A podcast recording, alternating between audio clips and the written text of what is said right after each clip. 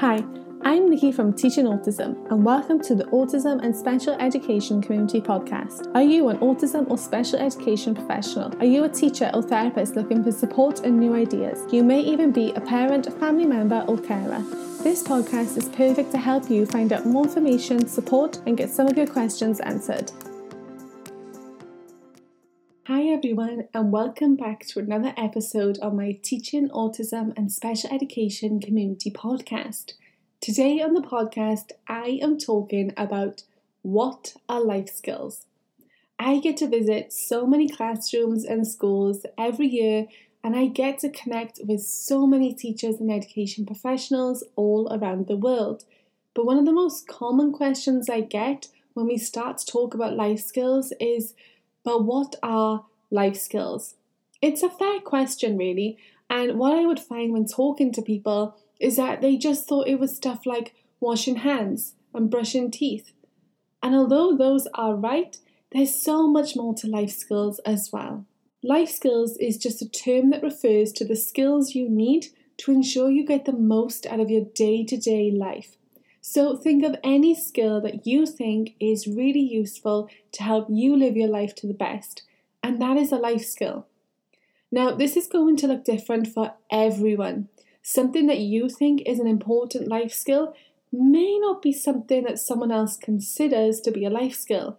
And it's because of that that you'll never really find a list of set life skills. But you'll be able to find lists of really great examples, and many of these can be done in your classroom too. In 1999, the World Health Organization put together six key areas of life skills, and they are communication and interpersonal skills, decision making and problem solving, creative thinking and critical thinking, self awareness and empathy, assertiveness and self control, and resilience. Communication and interpersonal skills are the skills needed in order for you to work and connect with other people. Communication is an essential skill for us to relay messages either verbally or otherwise. Decision making and problem solving skills are needed in order for you to understand problems and being able to find solutions to them. This can be done individually or with others as well, and really being able to put those plans into action. Creative thinking and critical thinking are the skills needed in order for you to think in different ways. So, this can also include the ability to think of new ideas and being able to assess situations and information. Self awareness and empathy are really important parts of emotional intelligence. They are the skills you need in order for you to understand yourself as well as those around you especially being able to feel for those people as if you were the one experiencing their situation. Assertiveness and control are the skills needed in order for you to stand up for yourself and others around you. They are also important skills to allow you to remain calm, even in stressful situations and possibly when being provoked. Resilience are the skills needed in order for you to cope with problems you'll be able to recover from setbacks and learn from negative experiences. These skills will help you to treat those setbacks as opportunities for you to continue to learn and grow. There are so many great ways for you to work on life skills in your classroom with your students. And if you're looking for some additional resources to add to your classroom, you can check out my top five on my show notes of this podcast episode. I know that a lot of us are juggling 500 different balls in our classrooms, trying to cover everything needed. But one of the most important balls is life skills. And I really want to share with you the reasons why I think it's important to teach life skills in schools and not just within special education. So many of our students in general education can benefit from life skills as well. Did you know that the amount of young adults aged between 20 and 34 living with their parents at home has reached an all time high? Sure, there's plenty of reasons why this may have happened, like increased living costs, house prices on the rise, wages not rising enough to match these. But there's also a huge increase in people building up debts because they simply don't know how to manage their money. You see, at school, we are taught a huge range of skills, but we aren't taught important life skills, at least I wasn't, with things like how to get a job, why do you need a job, money management, debt management, cooking, living a healthy life, and so on. Now, I'm not saying this to put extra pressure on you or to add more to your workload. I'm just sharing some facts with you so that you can see the impact it can have on students as they grow older when they haven't been taught those vital life skills. For example, your cookery sessions don't need you to have the best state of the art kitchen in your classroom. You can work on a range of life skills in your classroom with food without cooking. You can make sandwiches and baguettes. If you have a toaster, you can make toast or toasted sandwiches. You can make some no bake cakes like chocolate cornflakes.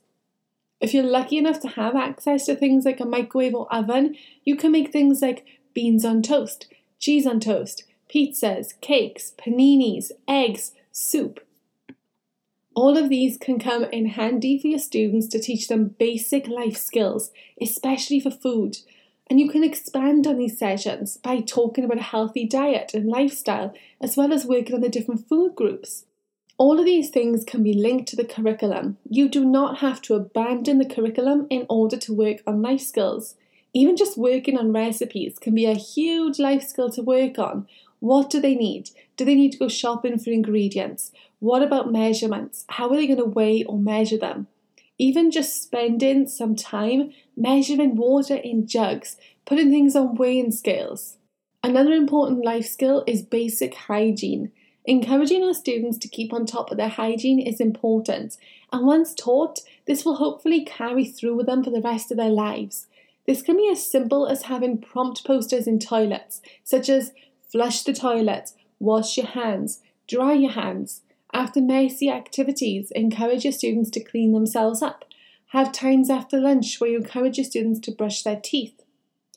Shopping is another important life skill that many students just don't know how to complete. They may not know how to make a list or shopping list, then go shopping, and they may just put anything in the trolley without thinking it through and then end up back at the shops the next day. This is also where you could start to introduce meal planning. Have students plan what meals they want to make through the week, look at what they need for those meals, and then go shopping for them. This can be made into a fun hands on resource, or even put it into action by having a classroom list for snack. For example, today we're going shopping, but first we need to plan what we want to have for snack in our classroom this week. Draw on the board or have a piece of paper five days of the week and a box for each day. Encourage students to vote for what they want for snack each of the days. It could be jam on toast, fruit, a cup of tea. Have your students think what they need for these, write them down into a shopping list, and then go shopping. Get to the tills and work on money skills by handing over money to the cashier. Teaching life skills means that we are helping to give our students the best possible chance at having a meaningful and full life. We're helping teach them the skills they need in order to function on a daily basis and get the most out of their life. Teaching life skills is important because it will help our students become more independent and successful. Life skills provide the groundwork for your students to continue to be successful in other areas of the classroom as well. Your students will be able to develop new ways of thinking and how to solve problems, it will also help them to become more responsible for their own actions, and this can be especially beneficial when you're working on behaviours with your students. But most importantly, it will help your students to progress with their confidence and social skills. And if you head on over to the show notes, I am going to link a bunch of blog posts and resources over there that will really help you work on life skills with your students in your classroom. Thank you for listening, and I'll speak to you again soon.